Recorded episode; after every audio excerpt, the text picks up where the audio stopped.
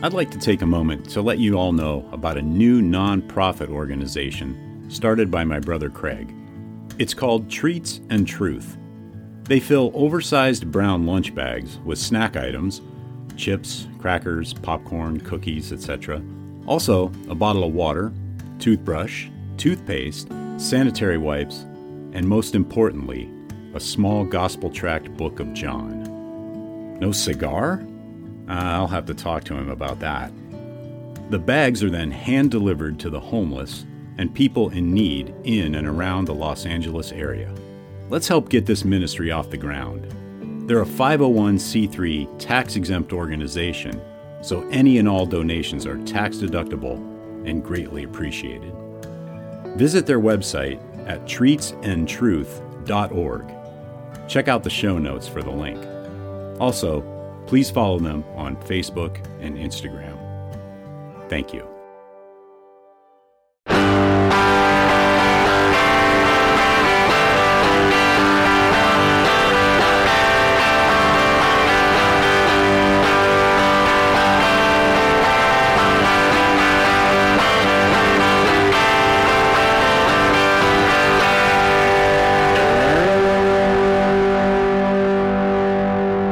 Welcome to episode 125 of the Burning Bush Podcast, where we share the message of the Bible while enjoying a good cigar.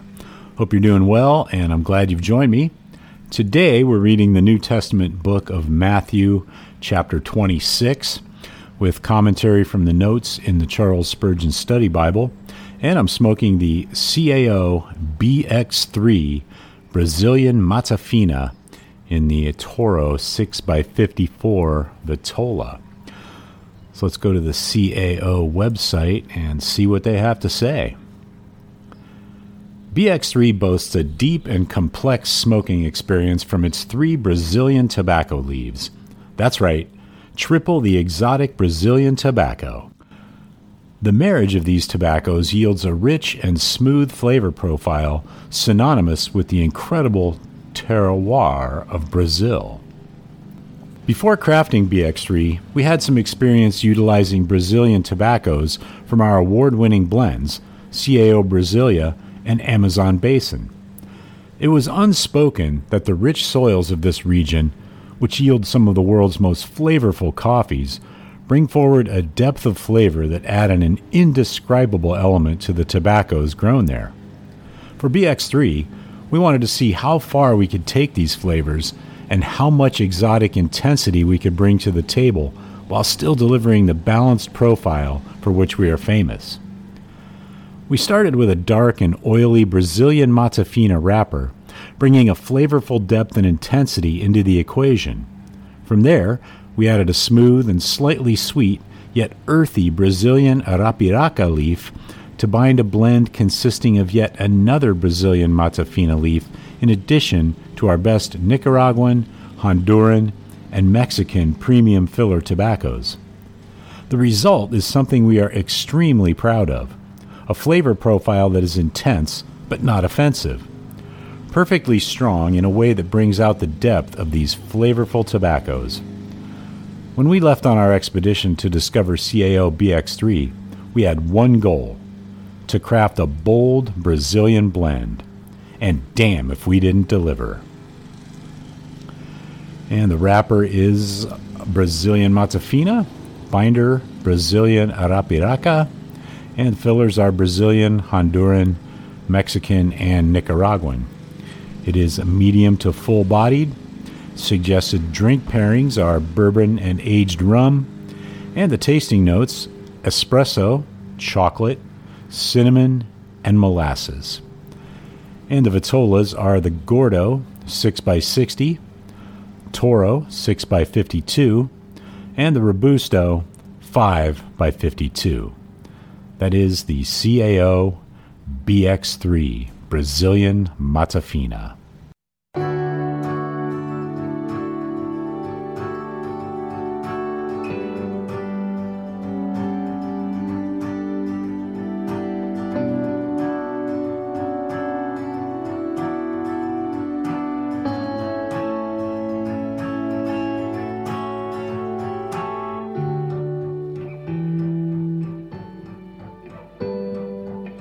So let's go ahead and get into this week's reading of the book of Matthew, chapter 26. I am reading from the English Standard Version, the ESV, in chapter 26, verse 1. When Jesus had finished all these sayings, he said to his disciples, You know that after two days the Passover is coming, and the Son of Man will be delivered up to be crucified. Then the chief priests and the elders of the people gathered in the palace of the high priest whose name was Caiaphas, and plotted together in order to arrest Jesus by stealth and kill him. But they said, Not during the feast, lest there be an uproar among the people. Now, when Jesus was at Bethany in the house of Simon the leper, a woman came up to him with an alabaster flask of very expensive ointment, and she poured it on his head as he reclined at table. And when the disciples saw it, they were indignant, saying, why this waste? For this could have been sold for a large sum and given to the poor. And Spurgeon comments on verses 8 and 9. When the disciples saw it, they were indignant. Why this waste? They asked. This might have been sold for a great deal and given to the poor. When you do the best you can from the purest motives, and the Lord accepts your service, do not expect that others will approve all your actions. There was never a more beautiful proof of love to Christ than this anointing at Bethany, yet the disciples found fault with it. As they could not object to the action itself, they objected another thing would have been better. There's a great deal of that kind of wisdom in the world. But if we wait until we learn that wisdom, we will never do anything for our Lord. If this devoted and enthusiastic woman had waited for the advice of these prudent people, she would neither have sold the ointment nor poured it out. She did well to take counsel with her own loving heart, and then to pour the precious oil on that dear head that was so soon to be crowned with thorns. She thus showed that at least one heart in the world thought nothing was too good for her Lord, and the best of the best ought to be given to him. May she have many imitators in every age until Jesus comes again.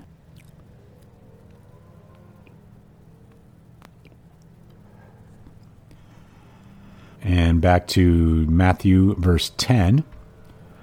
But Jesus, aware of this, said to them, Why do you trouble the woman? For she has done a beautiful thing to me. For you always have the poor with you, but you will not always have me. In pouring this ointment on my body, she has done it to prepare me for burial. Truly, I say to you, wherever this gospel is proclaimed in the whole world, what she has done will also be told in memory of her. Then one of the twelve, whose name was Judas Iscariot, went to the chief priests and said, What will you give me if I deliver him over to you? And they paid him thirty pieces of silver. And from that moment he sought an opportunity to betray him.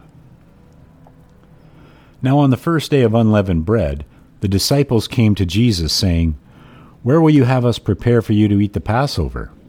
He said, Go into the city to a certain man and say to him, The teacher says, My time is at hand.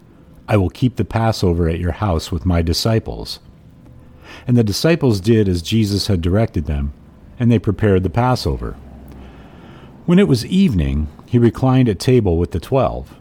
And as they were eating, he said, Truly I say to you, one of you will betray me. And they were very sorrowful, and began to say to him one after another, is it I, Lord? He answered, He who has dipped his hand in the dish with me will betray me. The Son of Man goes as it is written of him, but woe to that man by whom the Son of Man is betrayed. It would have been better for that man if he had not been born. Judas, who would betray him, answered, Is it I, Rabbi? He said to him, You have said so.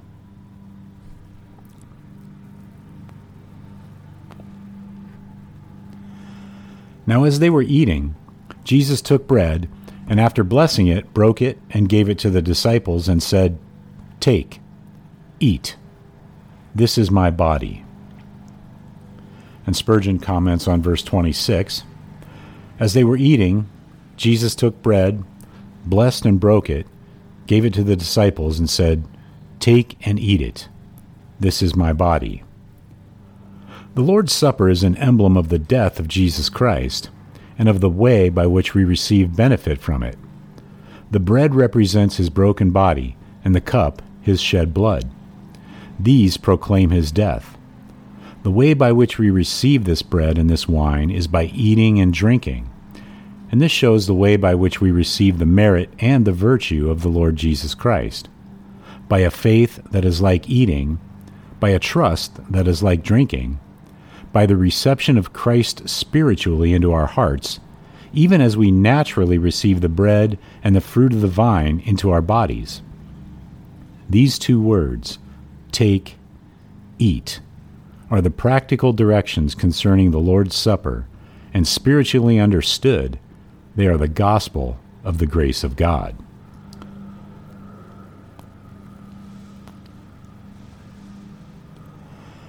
And back to Matthew, verse 27.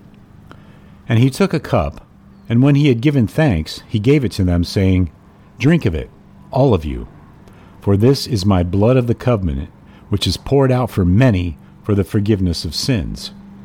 I tell you, I will not drink again of this fruit of the vine until that day when I drink it new with you in my Father's kingdom. And when they had sung a hymn, they went out to the Mount of Olives. And Spurgeon comments on verse 30. After singing a hymn, they went out to the Mount of Olives. Was it not brave of our dear Lord to sing under such circumstances? He was going forth to his last dread conflict, to Gethsemane, Gabbatha, and Golgotha. Yet he went with a song on his lips. The door opens, they go downstairs, they are in the open air that night of the full moon, and they wend their way to the Mount of Olives. Then came that desperate struggle in which the great captain of our salvation wrestled even to a bloody sweat and prevailed.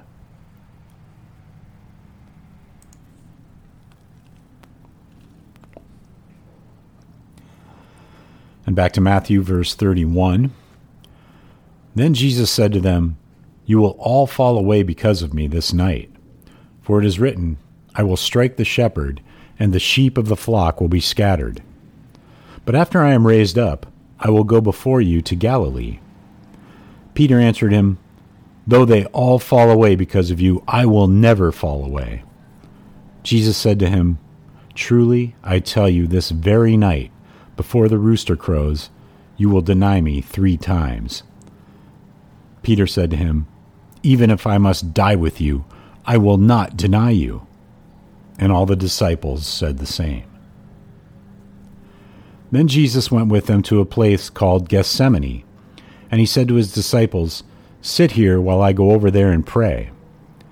And taking with him Peter and the two sons of Zebedee, he began to be sorrowful and troubled. Then he said to them, My soul is very sorrowful, even to death. Remain here and watch with me. And going a little farther, he fell on his face and prayed, saying, My Father, if it be possible, let this cup pass from me. Nevertheless, not as I will, but as you will. And Spurgeon comments on verse 39 Going a little farther, he fell face down and prayed, My Father, if it is possible, let this cup pass from me. Yet not as I will, but as you will. Here, Jesus is not so much the priest as the victim. Our Lord is seen here bound to the altar, about to feel the sacrificial knife, about to be consumed with the sacrificial fire, and we hear him as though he were a lamb bleeding. His utterance is, Not as I will, but as you will. Christ was not afraid to die. What was it, then, that made that cup so terrible. After dwelling in the love of God from all eternity, he was, in a few hours, to bear the punishment of man's sin. Jesus was to be made sin for us. He was to come under the curse for us. He was to feel the Father's wrath on account of human guilt, and his whole nature, not only his flesh, but his whole being, shrank from that fearful ordeal. He could not tell what that cup of wrath must contain.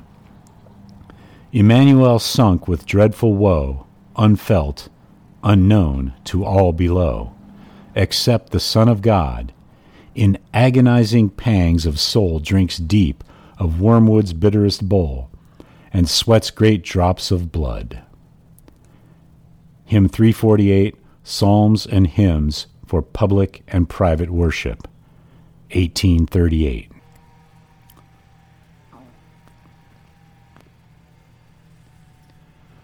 And back to Matthew, verse 40. And he came to the disciples and found them sleeping. And he said to Peter, So, could you not watch with me one hour?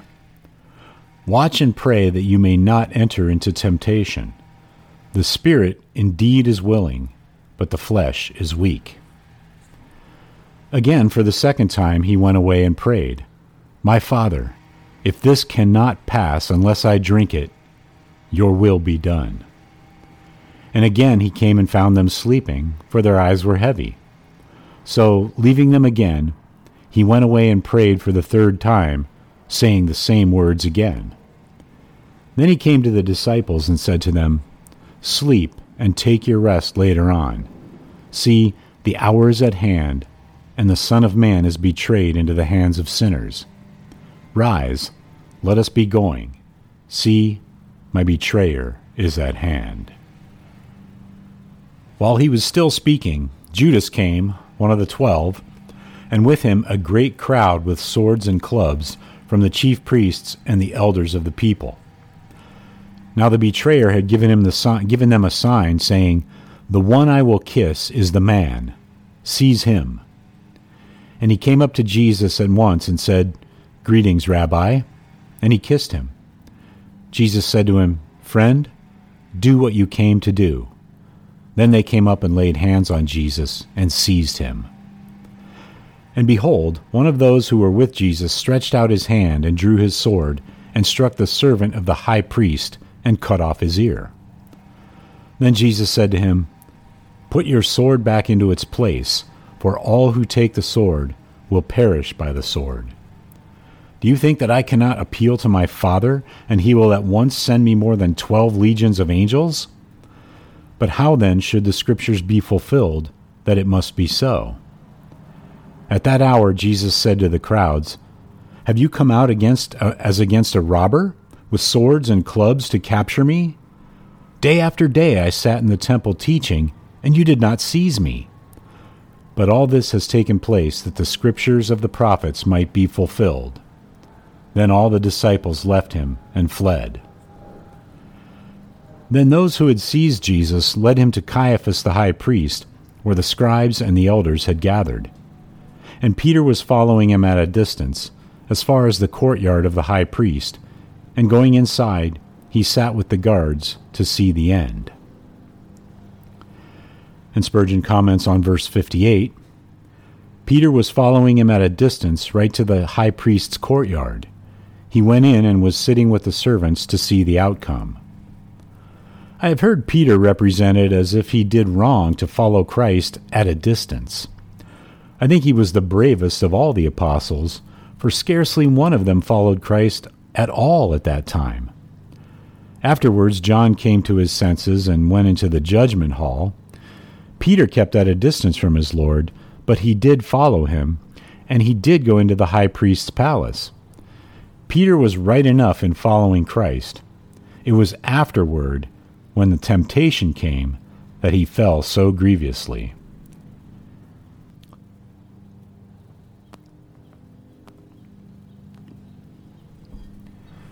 And back to Matthew, verse 59. Now the chief priests and the whole council were seeking false testimony against Jesus that they might put him to death. But they found none though many false witnesses came forward. At last two came forward and said, This man said, I am able to destroy the temple of God and to rebuild it in three days. And the high priest stood up and said, Have you no answer to make? What is it that these men testify against you? But Jesus remained silent. And the high priest said to him, I adjure you by the living God, tell us if you are the Christ, the Son of God? Jesus said to him, You have said so. But I tell you, from now on, you will see the Son of Man seated at the right hand of power and coming on the clouds of heaven. Then the high priest tore his robes and said, He has uttered blasphemy. What further witness do we need? You have now heard his blasphemy. What is your judgment? They answered, He deserves death. Then they spit in his face and struck him, and some slapped him, saying, Prophesy to us, you Christ. Who is it that struck you? Now Peter was sitting outside in the courtyard, and a servant girl came up to him and said, You also were with Jesus the Galilean. But he denied it before them all, saying, I do not know what you mean. And when he went out to the entrance, another servant girl saw him, and she said to the bystanders, This man was with Jesus of Nazareth. And again he denied it with an oath, I do not know the man. After a little while, the bystanders came up and said to Peter, Certainly you too are one of them, for your accent betrays you. Then he began to invoke a curse on himself and to swear, I do not know the man. And immediately the rooster crowed. And Peter remembered the saying of Jesus Before the rooster crows, you will deny me three times. And he went out and wept bitterly. And that's the end of today's reading in the book of Matthew. Be sure to check out the show notes for links to the Charles Spurgeon Study Bible, as well as today's cigar. Also, Groundworks Ministries for daily Bible studies and devotionals. Treats and Truth Ministry, where you can get involved in helping to spread the gospel to and be a blessing to the homeless.